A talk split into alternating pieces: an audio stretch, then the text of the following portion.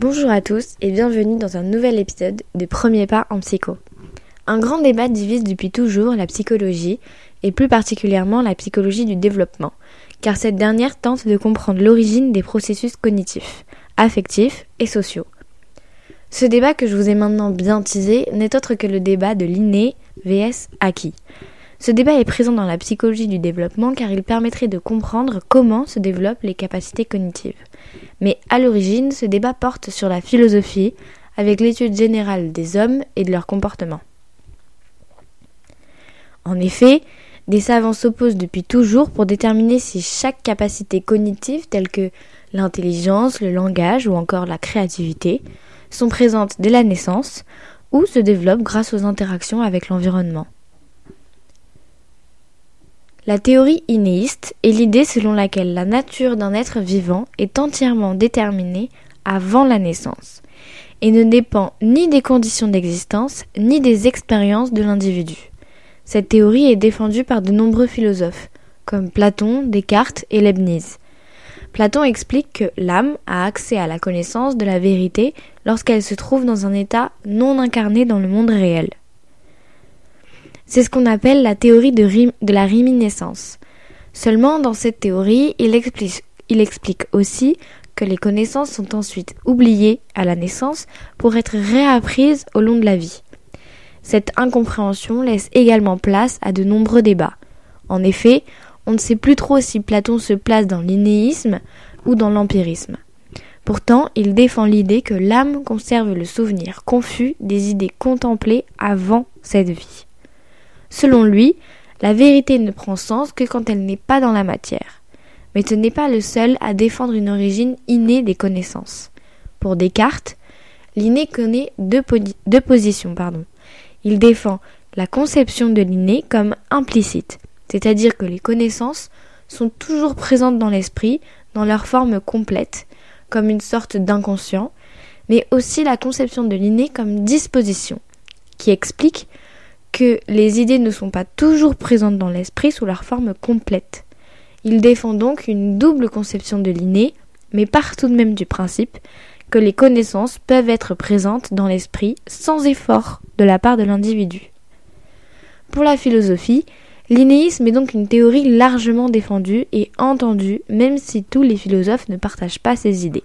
De plus, il est important de noter que jamais aucun défenseur de l'innéisme de considérer la part de l'acquis comme nulle.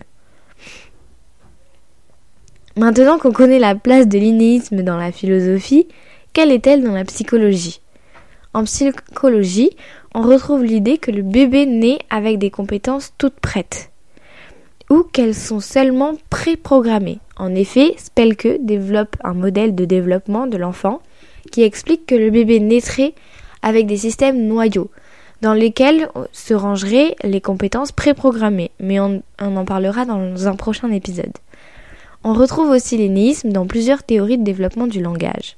Certains chercheurs s'accordent pour dire que le langage se compose de prédispositions génétiques et biologiques avec les cordes vocales qui nous permettent de produire un son, mais aussi une part d'empirisme puisque la capacité de communication ainsi que la traduction son en sens s'apprend au cours de la vie.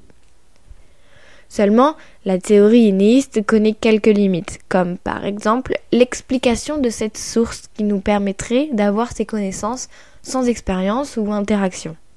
Aucun philosophe ne peut clairement expliquer comment et pourquoi ces connaissances seraient directement présentes dans notre conscience, ou âme. La théorie empirique est quant à elle l'idée selon laquelle les connaissances sont entièrement apportées par l'expérience.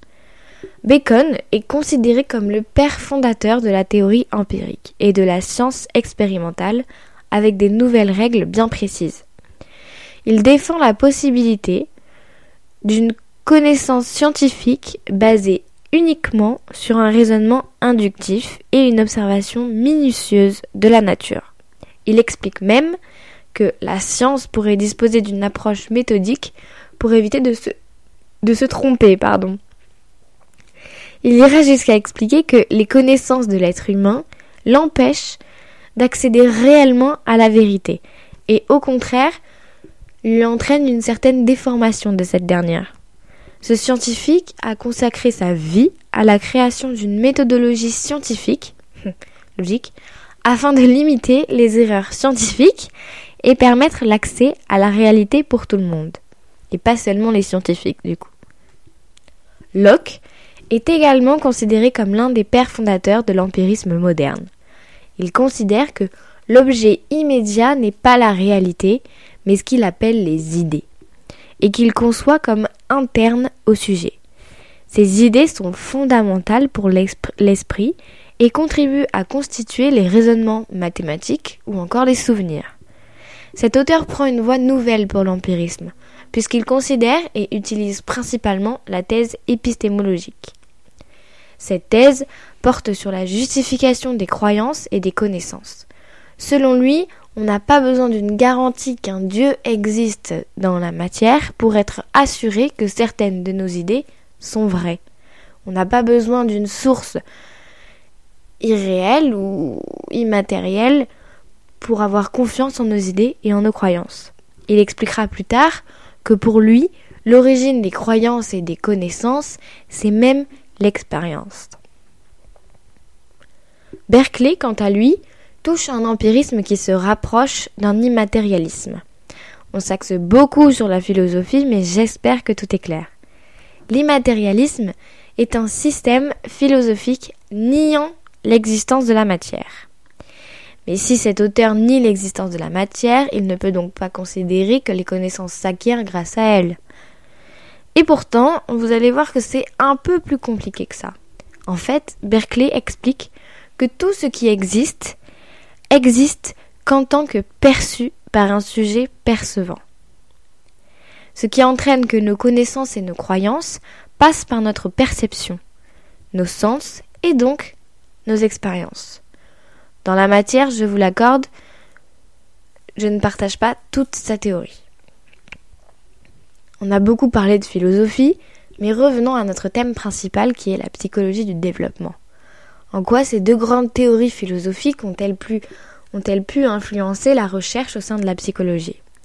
Si la question se posait pour nos philosophes, elle se pose aussi pour nos chercheurs. Comment se forment nos connaissances? En réalité, de nos jours, dans la littérature, on ne considère plus que la théorie empirique, avec des prédispositions biologiques, comme je l'ai dit tout à l'heure pour le langage par exemple. Mais au début de la psychologie, ce n'était pas le cas et ont tenté d'expliquer beaucoup de choses par le biologique, comme par exemple les humeurs. La théorie des humeurs expliquait que les humeurs correspondaient à un certain organe ainsi qu'à un certain fluide. Le flegme serait ainsi responsable de la colère dans le foie, il me semble, c'est pas sûr. Le cœur, en revanche, serait responsable de la passion avec le sang. Cette théorie tentait d'expliquer des troubles pathologiques par des variations de fluides corporels, enfin euh, de sang, de flegme, tout ça, et donc qui pourrait expliquer ces variations d'humeur et donc de comportement. Bien sûr, aujourd'hui c'est complètement faux. la théorie des humeurs, elle est infondée et on ne s'en sert pas aujourd'hui. Mais c'est pas la seule qui a tenté d'expliquer des phénomènes cognitifs par le biologique. Enfin, les humeurs, c'est pas cognitif, mais. en neuropsychologie, par exemple, Gall a tenté d'expliquer les différentes capacités cognitives, comme le langage, l'attention, et bien d'autres encore, grâce aux zones du cerveau, avec la phrénologie. Dans sa théorie, chaque zone du cerveau permettrait une certaine fonction, et seulement cette dernière. Ces théories ont bien sûr été infirmées depuis. Par exemple, pour la phrénologie, c'est-à-dire la théorie des zones du cerveau spécialisées, on ne parle plus de zones, mais de réseaux neuronaux qui s'activeraient en fonction de l'action demandée. Comme je disais tout à l'heure, aujourd'hui on parle de prédisposition génétique. En ce qui concerne le langage, on a les cordes vocales, mais aussi l'empirisme qui joue son rôle dans l'apprentissage de la langue. Donc ces théories ont permis de développer la recherche au sein de la psychologie du développement pour tenter de comprendre comment se former les connaissances. Aujourd'hui, on sait que c'est en réalité une alchimie entre l'empirisme et l'inné. Rien n'est vraiment sûr, personne n'est vraiment d'accord encore sur euh, qu'est-ce qui est inné, qu'est-ce qui est acquis. Mais beaucoup s'accordent quand même pour dire que notre environnement, que ce soit la famille, euh, l'école, les pères, donc c'est-à-dire les personnes euh, comme nos amis par exemple ou les personnes de notre classe, c'est les pères, PAIR, jouent quand même un énorme rôle sur notre développement, qu'il soit cognitif, affectif ou encore sociaux. Donc les connaissances, l'expérience, la maturité s'acquièrent grâce à l'environnement et à tout ce qui nous entoure. Même si notre cerveau permet de de transformer tout ça en capacité cognitive, affective et sociale. Donc c'est en réalité un mélange des deux. Et ce débat a, grandement contribué l'histoire, à l'histoire de la psychologie du développement. Je trouvais ça important de la, de la partager ici du coup. J'espère que ça vous a plu. Et à dans deux semaines pour un nouvel épisode.